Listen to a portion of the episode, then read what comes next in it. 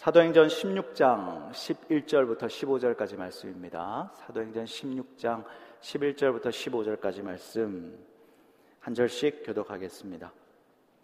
우리가 드로아에서 배로 떠나 사모드라게로 직행하여 이튿날 네아폴리로 가고 거기서 빌립보에 이르니 이는 마게도냐 지방의 첫 성이요 또 로마의 식민지라 이 성에서 수일을 유하다가 안식일에 우리가 기도할 곳이 있을까 하여 문밖 강가에 나가 거기 앉아서 모인 여자들에게 말하는데 두아디라시에 있는 자색 옷감 장사로서 하나님을 섬기는 루디아라 하는 한 여자가 말을 듣고 있을 때 주께서 그 마음을 열어 바울의 말을 따르게 하신지라 함께 읽겠습니다. 그와 그 집이 다 세례를 받고 우리에게 청하여 이르되 만일 나를 주 믿는 자로 알거든 내 집에 들어와 유하라 하고 강권하여 머물게 하니라. 아멘. 현대 미술 작품 중에 무명 작가를 위한 다섯 개의 질문 2라고 하는 제목의 작품이 있습니다. 예, 바로 저 작품인데요. 설치 미술인데요. 나무로 된 문 두 개가 저렇게 전시장에 있죠. 한쪽 문에는 지금 잘 안 보이시겠지만 레벤이라고 하는 독일어로 인생이라고 써져 있는 문입니다. 저 문을 보면 손잡이가 없습니다. 닫혀 있는 데다가 손잡이가 없고 다른 한쪽 문을 보면 손잡이가 다섯 개가 있습니다. 저기는 쿤스트라고 되어 있는 독일어로 예술이라고 하는 글자가 적혀 있는 문입니다. 저 문과 문 사이에 지금 화분에 의자가 꽂혀 있는데 의자가 나무처럼 꽂혀져 있는 것이죠. 화분에. 무엇을 상징하는 것인가? 작가는 인생이라고 하는 문, 레벤이라고 하는 인생이라고 하는 문과 쿤스트라고 하는 그 예술이라고 하는 그 문의 이 중간 지대에 의자, 머물러 있던 자신의 모습을 보여주고 있는 공간이다. 그렇게 설명했습니다. 인생이라고 하는 문을 열고 들어와서 삶으로부터 내가 나와서 이제 예술가가 되겠다고 여기까지 왔는데 삶과 예술의 이 중간 지대에서 보니 내가 지금 뭘 하고 있나? 내가 이제는 어디로 가야 하나? 분명히 예술로 나가야 될 텐데 어떤 문을 선택해서 어떤 손잡이를 다섯 개의 손잡이 중에 잡고 선택해서 나가야 되나? 그런 자신의 마음을 보여주고 있다는 것입니다. 자신의 그런 위치를 설명하고 있는 그 상징이 바로 저 의자라고 하는 것입니다. 의자를 화분에 심고 나무를 키우듯이 화분에 심고 물을 준다고 해서 그 의자가 나무같이 자라지는 않지 않습니까? 그것은 불가능한 일이죠. 자신이 지금 삶과 예술 사이에서 이렇게 불가능한 일을 하고 있는 건 아닌가. 그렇지만, 그러나 어디로 나아가야 될지 모르지만, 어떤 문 손잡이를 잡아야 할지 모르지만, 예술이라고 하는 저 문으로 내가 나가야 될 터인데 불가능한 일 같이 보이고 막막해 보일지라도 그래도 나는 저 손잡이를 잡고 열고 나아갈 것이다 라고 하는 그런 다짐을 담은 작품이라는 것입니다. 두 개의 문이 있는데 하나의 문이 닫혔습니다, 여러분. 하나의 문이 닫혀서 이제 그 문으로 나가려고 하니까 열리질 않아요. 다른 한쪽 문은 손잡이가 여러 개 있습니다. 어디로 가야 할지 아직 정확하게 알지 못합니다. 그 중간 지대에 서 있는 그러한 작가의 모습, 그것을 설명하고 있는데, 제가 바울을 묵상하면서, 바울이 오늘 본문에 나오는 지명, 드로아라고 하는 이 지명을 보면서, 바울이 서 있는 위치, 그 드로아에서의 바울의 모습을 생각해 보면서 이 그림을 보게 되었습니다. 복음을 전하려고 아시아 쪽으로 애써서 갔다 그랬어요. 애써서 바울은 아시아 쪽으로 가려고 해봤지만 계속 성령이 막으시고 예수의 영이 허락지 않으시고 그렇게 해서 아시아 쪽으로 가려고 애쓰던 그 마음 있었지만 문이 닫히면서 그래서 돌아간 곳이 바로 드로아라고 하는 항구였습니다. 바로 그 중간지대에서 이제 다른 문이 열리길 기다리면서 아직 알지 못하는 그 중간지대에 서 있는 그 바울의 위치가 바로 드로아였던 것이죠. 거기서의 바울의 마음이 어땠을까 생각해 봤습니다. 드로아에 서 있는 그 바울처럼 우리도 마찬가지입니다. 우리가 애써서 이 문으로 나가야지 열심히 준비해서 나가려고 하는데 문이 닫혀요. 문이 열리질 않습니다. 어디로 열고 나가야 될지 기다리면서 중간지대에 머물러 있는 것 같은 그러한 경험들을 여러분들은 한 번씩 하셨을 줄 압니다. 또 지금 이 시간이 여러분들에게 있어서 그런 중간지대에 머물러서 내가 나가고자, 나가고자 하는 이 문은 닫혀 있고 다른 문 어디가 열릴지를 기다리고 있는 여러분들일 수도 있겠습니다. 그런데 우리가 분명히 기억해야 될 것은 복음을 위해서 내가 살아간다. 내가 예수 그리스도를 믿고 하나님 나라를 위해서 복음을 위해서 내가 나아간다라고 할 때 한쪽 문이 닫히면 하나님은 분명히 다른 한쪽 문을 열어주신다라고 하는 사실을 우리는 믿어야 합니다.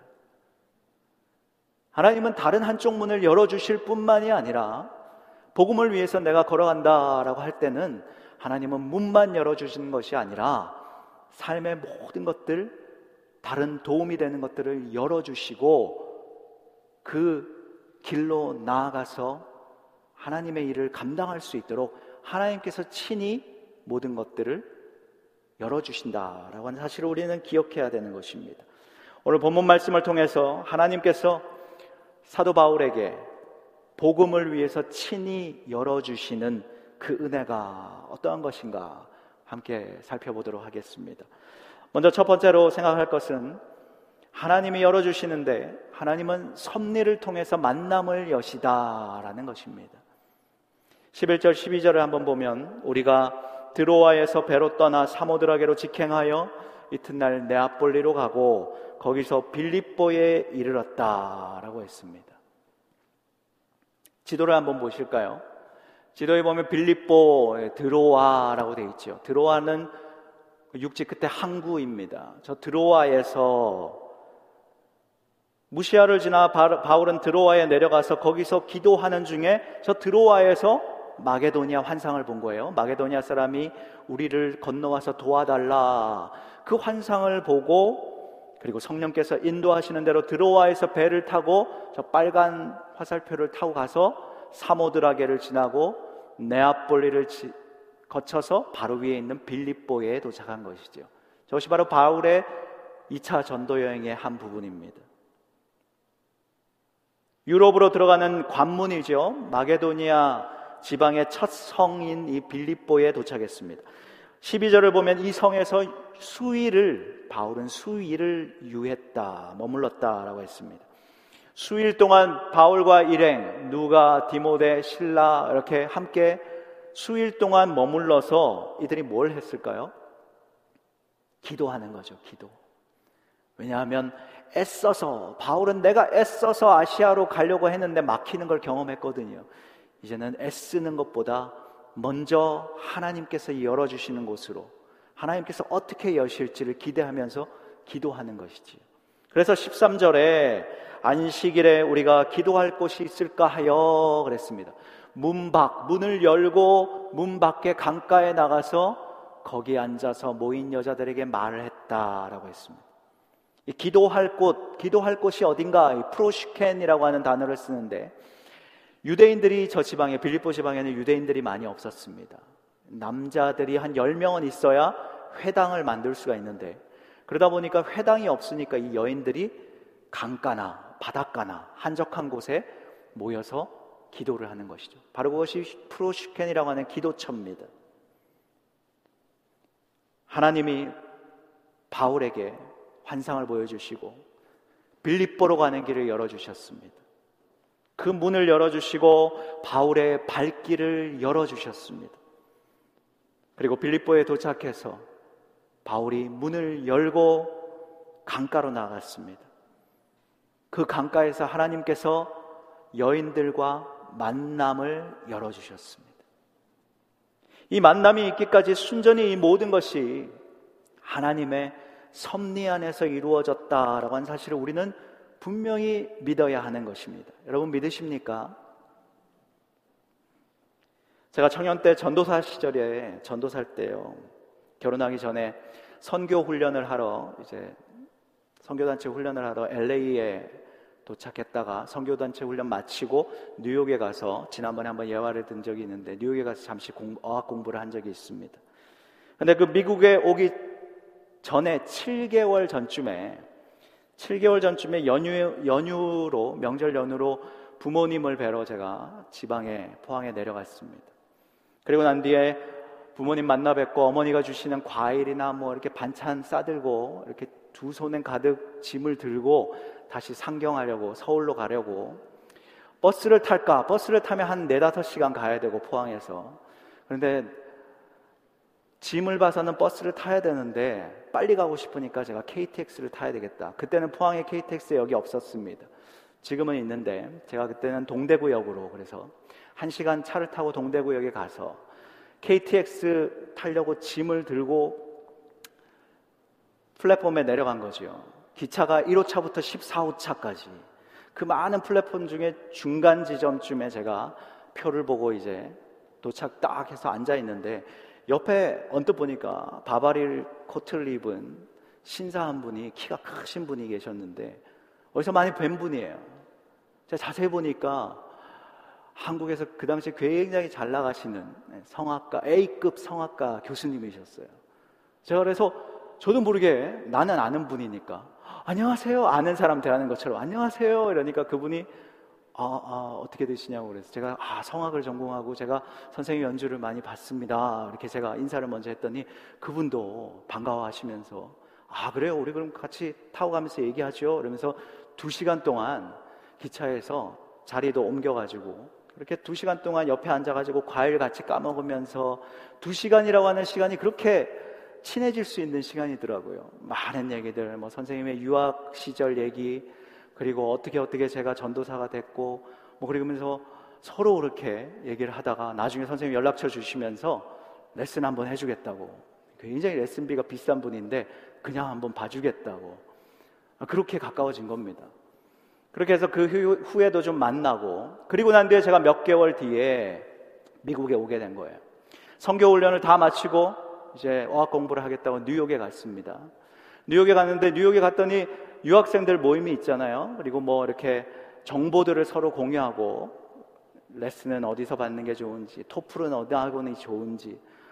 그래서 막 채팅을 하고 서로 대화를 하고 그렇게 메신저를 주고받고 이렇게 하는데 한 형제와 한 자매가 음악 공부를 한다는 거죠. 성악 공부를. 그래서 제가 전도사라는 걸 밝히고 아 제가 여러분들을 위해서 기도해 주겠다. 기도 제목 알려달라.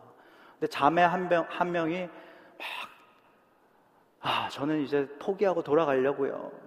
몇 번을 시도해 봤는데 실력도 안 되고 포기하려고요. 막 낙담을 하는 겁니다. 그래서 우리가 용기를 내라. 우리가 같이 기도하고 여기까지 왔으니까 끝까지 포기하지 말라. 근데 우리 부모님도 기대하고 우리 삼촌도 기대하고 격려하는데 기도하는데 저는 여기서 포기해야 될 것 같아요. 그러면서 막 낙심하는 거죠. 그 용기를 막 줬습니다. 그 삼촌이 누구냐? 바로 그 교수님인 거야. 그 삼촌이. 그래서 제가 자매요. 제가 8개월 전에 동대구역에서 1번부터 15번까지 플랫폼 중에 그 중간 플랫폼에서 내가 어느 신사를 만났는데 그분과 대화하고 그분과 가까워지고 그분에게 레슨을 받고 그분이 자네 삼촌이네. 그랬더니 이 자매가 펑펑 우는 거예요. 그리고 하나님의 인도하심. 자매 입장에서 보면 이 부모님의 기도와 삼촌의 격려와 이 기도를 너무 부담으로 안고 미국에 왔는데 포기하고 싶은데 돌아가고 싶은데 하나님의 계획 가운데 여기까지 왔는데 자매 입장에서 보면 이 전도사님에게 하나님의 8개월 전에 자기 삼촌을 만나게 하시면서 이 전도사님이 거쳐 거쳐 거쳐 그 많은 도시 중에 뉴욕에 와서 그 많은 유학생들 중에 자신을 만나게 해서 지금 삼촌 얘기를 하고 있다는 거죠. 얼마나 놀랍겠습니까? 이 하나님의 음성이구나. 하나님이 이렇게 만나게 하셨구나. 하나님의 주권과 섭리구나. 그렇게 믿었던 것입니다. 여러분, 이거 믿어야 됩니다. 이럴 바로 세상은 우연이다. 세상은 우연이다 라고 하지만 신앙인에게 있어서는 바로 이런 것을 하나님의 섭니다. 하나님의 주권이다 라고 하는 것입니다. 바울이 어떻게 그 강가에 오게 됐습니까? 바울은 아시아로 가고자 막 애를 썼다 그랬어요. 그렇지만 길이 막혔습니다. 또 길이 막혔습니다. 그는 드로아에 왔어요.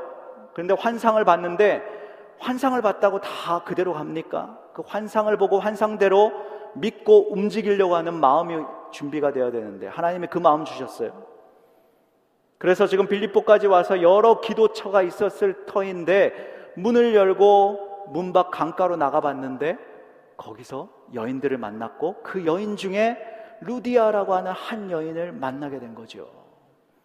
그 루디아라고 하는 여인 때문에 바울의 사역이 얼마나 큰 영향을 받고 풍성해지고 도움을 받았는지 모릅니다. 루디아는 어떻게 그 강가에 갔습니까? 두아디라 성, 두아디라 성 출신의 자주색 옷감을 파는 여인이 루디아인데 두아디라 성, 이 바울이 가려고 했던 그 아시아 지역에 속해 있는 그 성. 계시록에 나오는 소아시아 일곱 교회가 있는 그 지역이죠. 루디아가 두아디라 성에 있었으면 복음을 듣지 못했을 것입니다. 하나님은 그 여인을 구원하시고자 그 여인의 모든 가족을 빌립보로 옮기고 왔다 갔다 하면서 사업을 하게 하면서 지금 바울이 오는 때에 정확하게 맞춰서 두 사람의 발걸음이 강가에 기도처에서 만나도록 적시에 만나도록 하나님께서 인도하셨습니다. 바로 이것이 하나님의 섭리입니다. 우리의 삶 속에 하나님의 이런 주권적인 섭리가 오늘 우리의 삶 가운데 일어나고 있다는 사실을 여러분 믿으시길 바랍니다. 하나님의 이러한 주권적인 섭리를 믿으면요, 우리 삶에 일어나는 모든 순간이 의미가 있습니다. 우리 삶 속에서 만나는 모든 사람들이 다 의미가 있고요. 무슨 일이 일어나도 누구를 만나도 그 속에서 하나님의 뜻을 찾고자 하는 마음이 생기는 거예요. 그러면서 영적인 눈이 열리고 영적인 마음이 준비되는 것입니다. 하나님은 만남을 통해서 이루어 가십니다. 하나님의 일을. 우리 만남은 우연이 아니야. 제가 오늘 설교 제목을 우리 만남은 우연이 아니야 하려고 했는데 또 흥얼흥얼 거리시면서 딴 데 은혜를 받으실까봐. 우리의 이 만남이요. 지금 여러분 우리의 만남이요. 우연이 아니에요. 우리는 그러죠. 저 사람 꼴 보기 싫어. 저 사람 안 만나면 그만 내가 끊어낸다고 내가 돌아서서 내가 떠난다고 하나님이 하나님의 주권으로 섭리하신 일을 내가 끊어낼 수 있습니까? 저도 청년 때 그런 적 있거든요. 믿음이 연약할 때요. 아, 저 친구는 좀 같은 그룹에 안 오면 좋겠어. 그랬는데 딱 그냥 같은 그룹에서 만나게 하더라고요. 저 사람 나는 좀 이러는데 오이코스에서 탁 만나는 그런 경험 많으시지요. 하나님의 섭리가 있습니다. 하나님은 온 우주 만물을 주관하시고 움직이는 하나님이신데요. 하나님의 계획하시고 섭리하신 그 일을 하나님이 이루시겠다고 한다면 온 우주 만물을 흔들어서라도 하나님이 이루십니다. 성경에 나오잖아요. 빌립보 감옥의 간수 보십시오. 그 간수의 영혼과 간수의 가족을 구원하기 위해서 하나님 흔들어 버리시잖아요.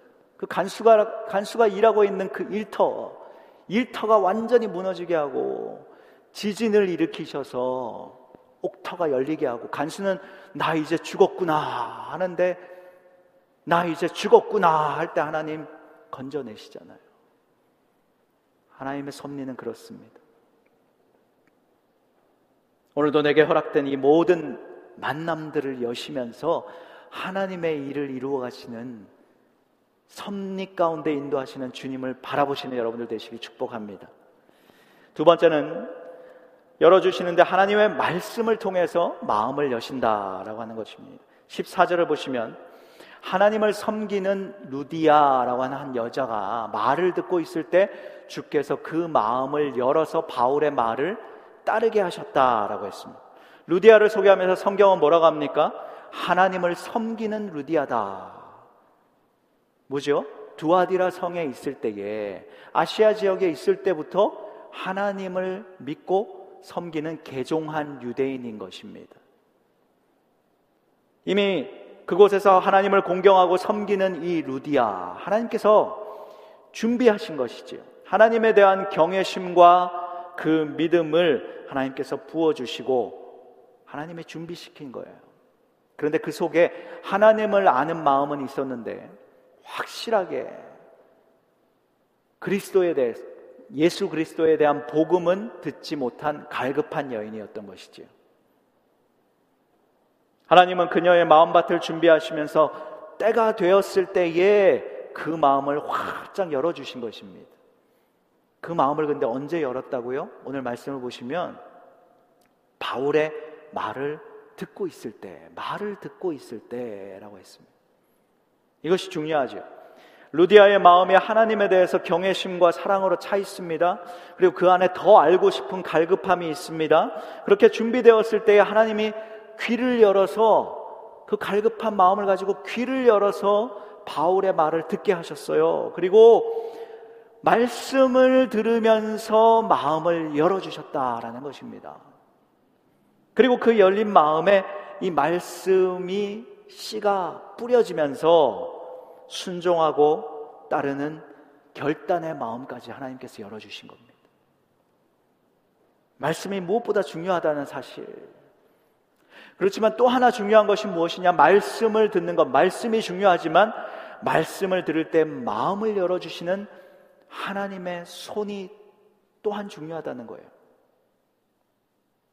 말씀을 들을 때에 성령께서 마음 문을 열어주시는 것이 또한 중요합니다. 말씀을 선포하는 자리에, 선포되는 자리에 여러 여인들이 앉아 있었잖아요. 그런데 유독 성경은 주께서 루디아의 마음을 열어서 그 여인의 헌신을 끌어냅니다. 말씀을 다 듣고 있었지만 마음을 열어주신 것은 루디아 한 사람이었습니다. 말씀을 듣는 자리에 와 있어도요, 우리 이렇게 다 앉아 있어도요, 말씀을 지금 듣고 계시고, 귀로 말씀을 듣고 있고, 말씀 듣는 자리에 앉아 있어도, 하나님께서 마음을 열어주시지 않으면 안 되는 거예요. 하나님께서 내 마음을 열어주셔서 그 말씀이 내 안에서 자라야 그 말씀이 내 안에 심겨져야 순종의 자리까지 갈 수 있는 것입니다. 반대로 하나님께서 마음을 열어주셨는데 말씀이, 말씀이 없다라고 하면 마음은 열어주셨는데 그 속에 말씀이 들어가지 않으면 소용이 없는 것이죠. 이렇게 진리의 말씀과 진리의 말씀이 내 안에 들어오고 또 내 마음이 열어지는 것 이것이 같이 매치가 되어야 되는 것입니다. 구원받기 위해서 우리는 말씀을 들어야 됩니다. 그리고 믿음을 세우기 위해서 말씀을 들어야 합니다. 그리고 그 말씀을 깨닫고 그 말씀이 내 안에 들어와서 내가 그것을 수용하기 위해서 성령께서 내 마음을 열어주셔야 하는 것입니다. 이 모든 것들이 자연스럽게 매치가 되도록 누가 하시냐? 누가 하셨습니까? 성령께서 루디아에게 그렇게 하신 것입니다. 루디아의 공로가 아니라 성령께서 말씀을 듣고 있을 때에 그 준비된 마음 열어주셔서 그 말씀이 들어가게 하신 것입니다. 하나님은 루디아에게 하셨던 것처럼 오늘 우리에게도 그렇게 하시는 분이십니다. 이미 또 우리가 구원받았을 때 생각해 보면 우리가 구원받을 때도 우리의 마음을 먼저 준비시킨 하나님께서 때가 되어서 교회 나와. 예수 믿어. 예수 믿어야 교회 나와야 돼. 말씀을 듣고 권면을 듣고 그렇게 마음을 준비시킨 다음에 마음을 열되 말씀을 통해서 우리 마음을 여셨다고 한 사실을 우리는 기억해야 합니다. 그리고 그 말씀의 씨가 우리 안에 뿌려져서 열매 맺어 믿음이 자랄 수 있도록 하나님께서 그렇게 하셨습니다. 그리고 한 번으로 그치는 것이 아니라 오늘도 이 시간 말씀을 통해서 우리의 마음 문을 열어주신다. 그리고 열어주셔서 어떻게 하신다? 이 말씀이 들어가게 하시고 믿음으로 받게 하시고 오늘 루디아처럼 헌신까지 갈 수 있도록 순종까지 갈 수 있도록 하나님의 그 마음도 열어주신다라고 하는 사실입니다. 지난주에 제가 약함에 관해서 말씀을 나누고 약함을 자랑하자라고 이렇게 말씀을 나눴는데요. 일주일 동안 서너 분 메시지도 주시고 이렇게 전화를 주신 성도님이 계시는데요. 어떤 성도님은 전화 주셔가지고요. 과거에 대해서 목사님 제 얘기 좀 들어주세요. 제가 아주 힘겨운 삶을 살아왔습니다. 자신의 약함, 상처를 말씀하시는 거예요. 미국에서는 뭐 예전 과거 사생활 이렇게 여쭤보기가 죄송하고 또 그렇게 해서 안 되잖아요. 그러니까 저런 분, 저 성도님이 어떤 삶을 살아오셨을까 궁금하기도 했었는데 그러면서 그 말씀을 나누시면서 자신의 약함, 상처를 과거를 말씀하시면서 기도 부탁을 하는 겁니다. 그러니까 제가 얼마나 이 마음이 그 약함을 듣고 난 뒤에 기도를 하려고 하니까 얼마나 기도가 진하게 나오겠습니까? 또 한 분은요, 지금 자신이 갖고 있는 이 약함에 대해서 그대로 말씀하시면서 믿음으로 일어서고 싶은데 잘 안 된다고, 잘 안 된다고, 내 힘으로. 그냥 나는 지금 가만히 있을 뿐이니까 기도 좀 해주세요. 그러시는 겁니다. 말씀을 들을 때 주께서 그 마음을 여사 말씀을 듣고 약함을 자랑하자. 그래. 목사님께 이 약함을 좀 내놓고 기도 부탁해야지. 순수한 마음으로 마음을 열고 말씀을 따르며 행함까지 가는 그 성도님의 그 성도님들의 순수한 믿음을 보면서 제가 참 하나님의 손길에 감사하는 지난 한 주였습니다. 우리는 루디아가 오늘 그 마음을 열게 된 것, 어떻게 그렇게 이루어졌느냐? 기도의 자리에 나왔다라고 하는 사실을 우리는 믿어야 합니다. 그리고 기도의 자리에 나왔고 말씀 앞에 귀를 열었을 때에 주께서 그 마음을 여셨다라고 하는 것을 우리는 꼭 기억해야 됩니다. 우리는 그래서 끊임없이 말씀의 자리, 은혜 받는 자리, 기도의 자리 사모하면서 나와야 하는 것입니다. 코로나로 인해서 지금 우리 문을 다 닫고 있잖아요. 팬데믹 기간 동안 문을 닫고 관계도 닫고 그리고 신앙생활 어느 신앙생활 사역의 일부분 봉사 우리 다 문을 닫고 지금까지 지내왔습니다. 그러다 보니까 여러분 마음이 어떠시던가요? 마음도 더불어서 닫혀지는 걸 느끼셨을 것입니다. 하나님에 대해서 좀 닫혀지고 예배는 드리지만 복음에 대해서도 닫혀지고 사역에 대해서도 마음이 닫혀지고 그러지 않던가요? 제가 지난번 지역 모임에서 나눈 적이 있는데 한국의 육군 군대 생활 요즘은 저는 26개월 복무했었는데 지금은 18개월 복무합니다. 18개월. 지난 3월에 팬데믹 시작하고요. 올 가을 이제 9월 10월에 회기년도 다시 시작하면 딱 18개월 됩니다. 우리는 팬데믹 훈련받고 나온 군복무한 그런 그리스도의 군사들입니다. 군대에서 그동안 훈련받고 나온 거예요. 이 팬데믹 훈련에서 이제는 제대하고 훈련 동안 우리가 인내받고 인내하고 연단받고 다져진 준비된 이것을 가지고 이제 하나님이 여시는 문으로 나와서 열어야 할 때입니다. 우리는 이제 열고 나와야 합니다. 말씀을 들으면서 내 마음이 열어져야 하고요. 내 심령과 내 영혼이 열리도록 말씀의 자리, 은행의 자리, 기도의 자리에 은혜 받는 수단을 찾아서 이제는 나와야 하는 것입니다. 하나님께서 그렇게 할 때 우리 삶의 문을 여시고 말씀을 들을 때에 우리의 마음을 활짝 열어주시고 하나님의 일을 우리를 통해 감당해 나가실 수 있도록 하나님께서 우리 삶의 모든 것들을 열어주신다는 사실을 꼭 믿으시는 여러분들 되시길 축복합니다. 또 한 가지 세 번째는요, 열어주심 하나님의 은혜를 통해서 손을 여신다라고 하는 사실입니다. 15절을 보시면 그와 그 집이 다 세례를 받고 우리에게 청하여 이르되 내 집에 들어, 들어와 유하라 하고 강권하여 머물게 하니라. 루디아는 지금 주께서 그 마음을 여시고 말씀을 넣어 주셨어요. 그리고 예수를 알게 됐습니다. 말씀을 통해서 복음을 통해서 예수를 만나고 회심하게 된 것이지요. 예수 그리스도의 복음의 그 말씀을 통해서 그녀의 심령이 깨어나고 믿음으로 거듭나게 된 것입니다. 유대교로 개종원했지만 구주, 내 구주 예수 그리스도에 대해서 잘 알지 못했는데 이 복음을 몰랐던 여인이 이전에 선지자를 통해서 선지자들의 글을 통해서 막연히 들어왔던 메시아, 메시아가 바로 이분이구나 확실한 해답을 얻고 나를 위해 죽으신 예수 그리스도, 나를 위해 다시 사신 예수 그리스도 확실히 깨닫고 난 뒤에 예수를 만난 그 기쁨 속에서 가족들을 다 데리고 나와서 같이 세례받고 바울 앞으로 데리고 나와서 복음 듣게 하고 세례받게 하고 그렇게 한 것이지. 큰 사업을 했던 루디아였기 때문에 이 자색 옷감은 아주 비싼 그런 물건이거든요. 큰 사업을 해서 큰 집을 갖고 있던 이 루디아가 집안의 종들을 비롯해서 가족들이 많았을 것입니다. 다 데리고 나와서 구원받게 하고 세례받게 하고 그리고 그것으로 우리 가족 구원받았으니 은혜 받았으니 이제 빠이빠이가 아니라 바울과 그의 일행에게 뭐라고 하느냐 강권하였다. 강권적으로 요청해서 우리 집에 들어와서 머무십시오. 우리 집에 들어와서 식사하시고 주무시고 우리 집을 통해서 사역하십시오. 라고 하는 것입니다. 마음을 여신 하나님, 마음을 여신 하나님께서 그녀의 손까지 활짝 열게 하셨어요. 그리고 그녀의 집을 여셨어요. 그녀의 손과 발을 여셨어요.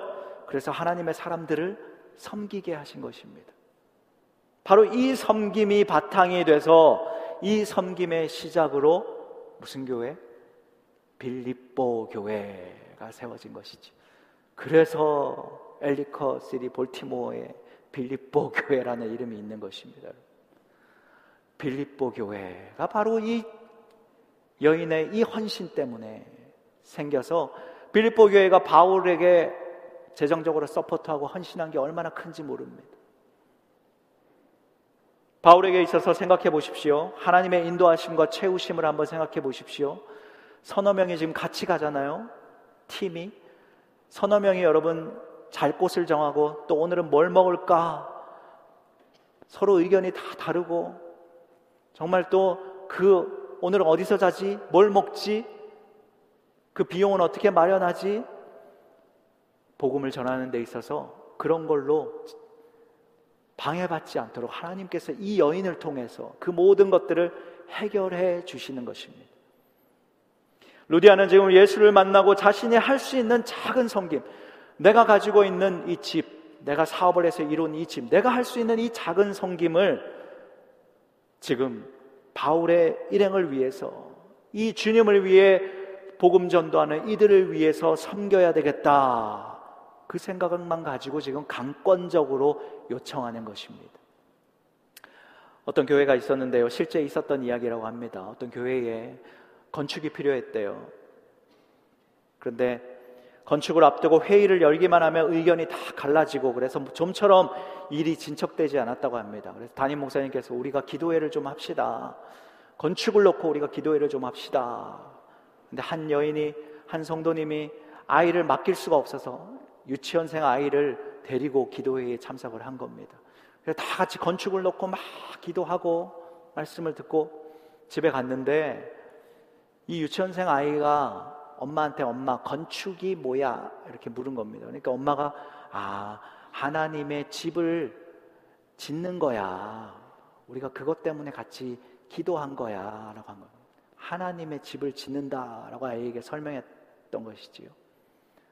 그 다음 날 이 아이가 교회 놀이터 또 근처에 있는 목사님 사택 근처에서 이렇게 공터에서 아이들하고 노는데 목사님이 아이들 노는 걸 이렇게 보러 나오신 거지요. 이 아이가 자기가 갖고 놀던 이 손수레, 장난감 손수레가 있는데 그걸 가지고 목사님 앞으로 이렇게 나간 겁니다. 목사님이 그 아이가 오는 걸 딱 보고 그 아이가 전해주는 것을 받고 눈물을 확 쏟으셨다는 거예요. 그 아이가 전해준 것이 바로 이것입니다. 벽돌 두 장. 교회 화단 옆에 있는 그 벽돌 두 장을 얘가 거기다 담아가지고 손수레 그 고사리 같은 손으로 저 무거운 벽돌을 유치원생 아이가 담아가지고 이 두 개를 목사님 드리겠다고 목사님 하나님 집을 짓는데 이거 드립니다 하고 드린 거예요. 목사님이 이거 받고 눈물이 확 쏟아지시면서 그 다음 주에 주일날 성도들에게 이 얘기를 하신 겁니다. 보리떡 다섯 개, 물고기 두 마리 어린아이 헌신처럼 우리 교회 유치원생 하나가 이 벽돌 두 개를 가지고 저에게 왔다. 성도들이 다 회개하고 하나님이 말씀을 주셨는데 우리는 이런저런 의견이 분분한데 이 어린아이는 순수하게 하나님의 집을 위해서 순수하게 그 마음이 움직이는 대로 가지고 온 이 벽돌 두 장. 이것이 기초가 되어서 그 교회가 아름답게 건축했다라는 사실입니다. 루디아는 자신의 마음 문을 열고 들어오신 주님을 만났습니다. 주님 사랑하게 됐고요. 내 마음을 여시고 구원의 손으로 날 건져주신 그 주님의 은혜가 너무 감사해서 자신이 할 수 있는 벽돌 두 장, 바울과 그 일행 앞에 내놓은 거예요. 아무것도 아닌 한 여인의 이 작은 헌신, 그저 집을 열어서 우리 집에 들어와서 주무시고 우리 집에 들어와서 식사하세요. 그 헌신을 통해서 빌립보 교회라고 하는 위대한 교회가 세워진 것입니다. 하나님의 말씀을 통해서 하나님이 오늘 내 마음을 여실 때요. 하나님 마음만 여시는 거 아닙니다, 여러분. 내 손을 열게 하세요. 부담을 주십니다. 내 손을 열게 하시고, 내 손과 발을 열게 하시고, 내 삶을 열게 하셔서 하나님의 일을 이루고자 하십니다. 여러분, 그때 주저하지 마시고요. 그 건축을 앞두고 의견이 분분한 성도들처럼 생각을 막 굴리지 마시고요. 이 어린아이의 순수한 믿음으로 하나님이 여러분의 마음을 여시고 여러분의 삶을 열고자 하실 때에 여러분 그 손 같이 붙잡고 활짝 함께 여러분들의 문을 여시기 바랍니다. 그렇게 내 전부를 내 삶을 하나님 앞에 열어 드릴 때에 내가 할 수 있는 내 손으로, 내 발로, 나의 작은 섬김으로, 나의 작은 나눔으로 나의 문을 열 때에 어린아이의 벽돌 두 장처럼 하나님께서 여러분들의 그 작은 섬김을 통해서요, 교회를 세워가시는 겁니다, 여러분. 우리가 그렇게 기도하죠. 우리 펠로우십 교회 다시 든든히 서게 하여 주시옵소서. 교회를 어떻게 세웁니까, 여러분? 여러분들의 그 벽돌 두 장의 헌신으로 하나님 그 일을 하실 수 있는 것입니다. 루디아를 통해서 주시고 나누시는 이 복이 우리에게도 하나님 분명히 넘치게 하실 줄 믿습니다. 루디아에게서 왜 이런 헌신과 왜 이런 섬김이 나누게 되었습니까, 여러분? 나오게 되었습니까? 루디아는 자신의 마음속을 열고요. 자신의 마음속에 들어오신 주님을 보았기 때문입니다. 막연히 알고 있었던 하나님의 그 사랑, 하나님의 그 존재, 예수 그리스도를 통해서 주님의 그 은혜와 그 사랑을 실제적으로 만나고 눈으로 보았던 거예요. 마음의 눈으로. 자신의 지나온 시간들, 루디아는 사업을 한다고 세상을 쫓아가고 그저 돈, 돈, 돈 하면서 돈을 벌고 집을 키우고 많은 사람들을 때로는 아프게 하고 세상 속에 빠져서 성공을 위해 달려왔던 이 루디아가 그러한 자신을 구원하여 주시고 건져 주신 예수 그리스도가 내 마음 가운데 오셔서 나를 만나 주신 그 은혜가 감사해서 그리고 그 주님의 은혜를 보았기 때문에 이 헌신을 할 수 있었습니다. 지난주 제가 이미 이지선 자매 간증했잖아요. 또 한 부분에서 제가 크게 은혜를 받았는데 이지선 자매 여러분 아시다시피 저렇게 화상을 입고 온몸에 화상 자국이 있는 것은 음주운전하는 한 가해자가 신호 대기로 이렇게 오빠와 함께 차 안에 기다리고 있는데 칠중 추돌 사고를 내면서 음주운전한 가해자 때문에 차에 불이 붙으면서 도저히 이제 살 가망이 없다. 불이 붙어 있는 이 자매를 오빠가 끄집어낸 거지요.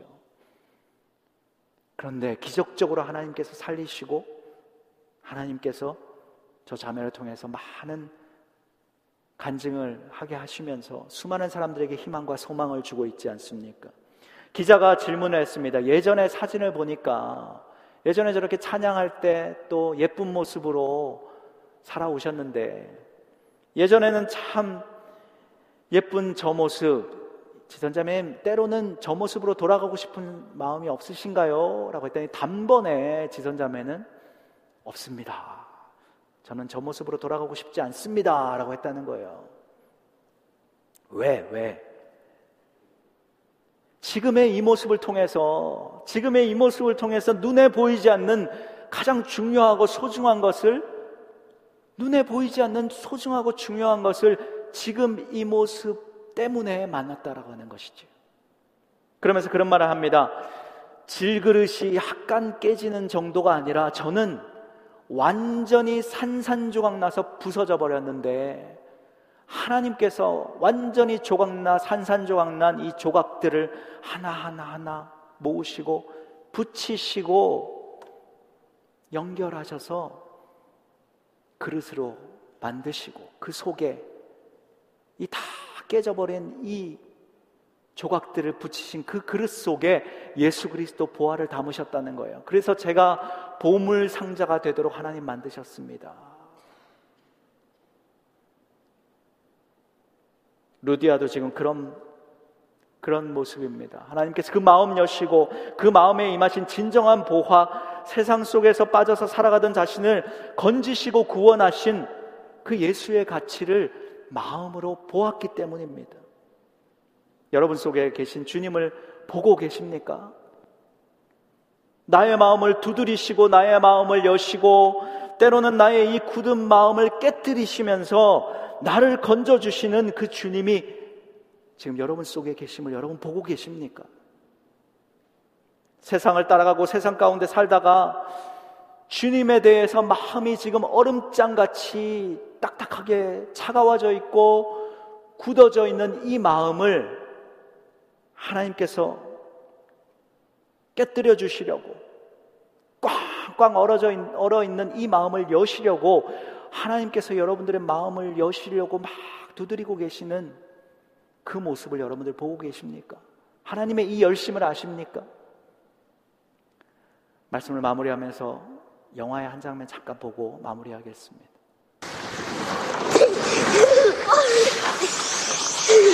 Oh Attends, on en refait une. Ah.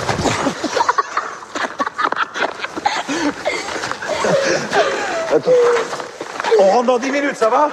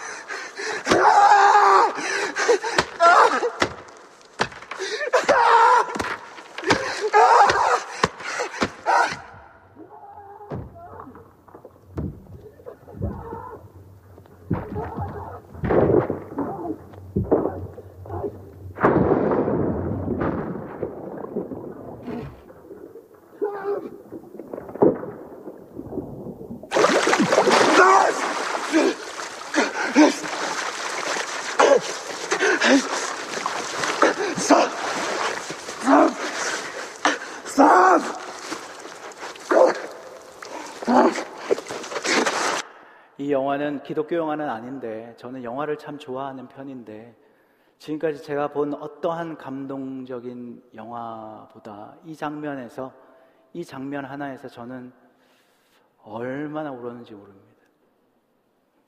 권투 선수, 삼류 무명 복서, 세상에서 유명하지 않은 권투 선수인데 이 아빠가 지금 아들을 살리려고 아들이 갑자기 얼음 속에 들어가니까 이 얼음을 깨뜨리겠다고 별로 실력이 좋지 않은 이 주먹 가지고 막 얼음을 치는 것이지.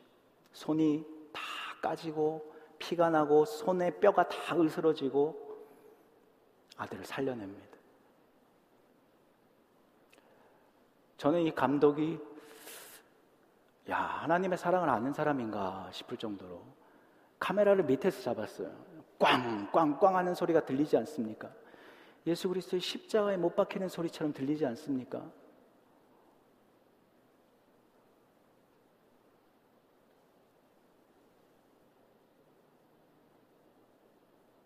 예수님은 주먹으로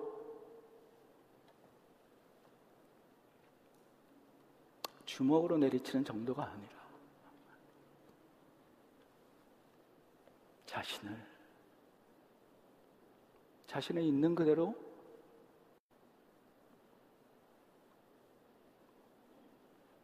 우리를 살리기 위해서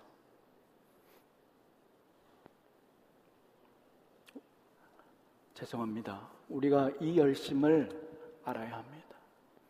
오늘 이 시간 제가 드리고 싶은 말씀은 오늘 이 시간 주님이 이 열심을 가지고 우리의 마음 문을 두드리고 계시다는 사실입니다. 여러분의 마음이 교회에 대해서 차갑고 꽝꽝 얼어 있고 성도에 대해서 목회자에 대해서 직분자에 대해서 도저히 내 마음이 뚫어질지 않을 것처럼 얼려져 있고 두껍게 내리치고 내리쳐도 깨지지 않는 그러한 심령이라고 한다면 주님이 지금 이 모습으로 우리 안에 들어오셔서 내리치고 계시다고 하는 사실을 믿으시기 바랍니다. 그 주님을 보자는 거예요. 내 마음 여시고 내 마음 깨뜨리시고 다시 한번 내 마음 열어서 주님의 복음을 위해서 여러분들의 삶을 열기를 원하시는 그 주님의 그 열심을 여러분 속에서 만날 수 있기를 축복합니다. 기도하시겠습니다. 하나님, 우리의 마음을 열어 주시옵소서. 우리의 부족함을 주님 다 아시고 주님의 주권적인 섭리 가운데 우리를 인도하시는 하나님이신 줄 믿습니다.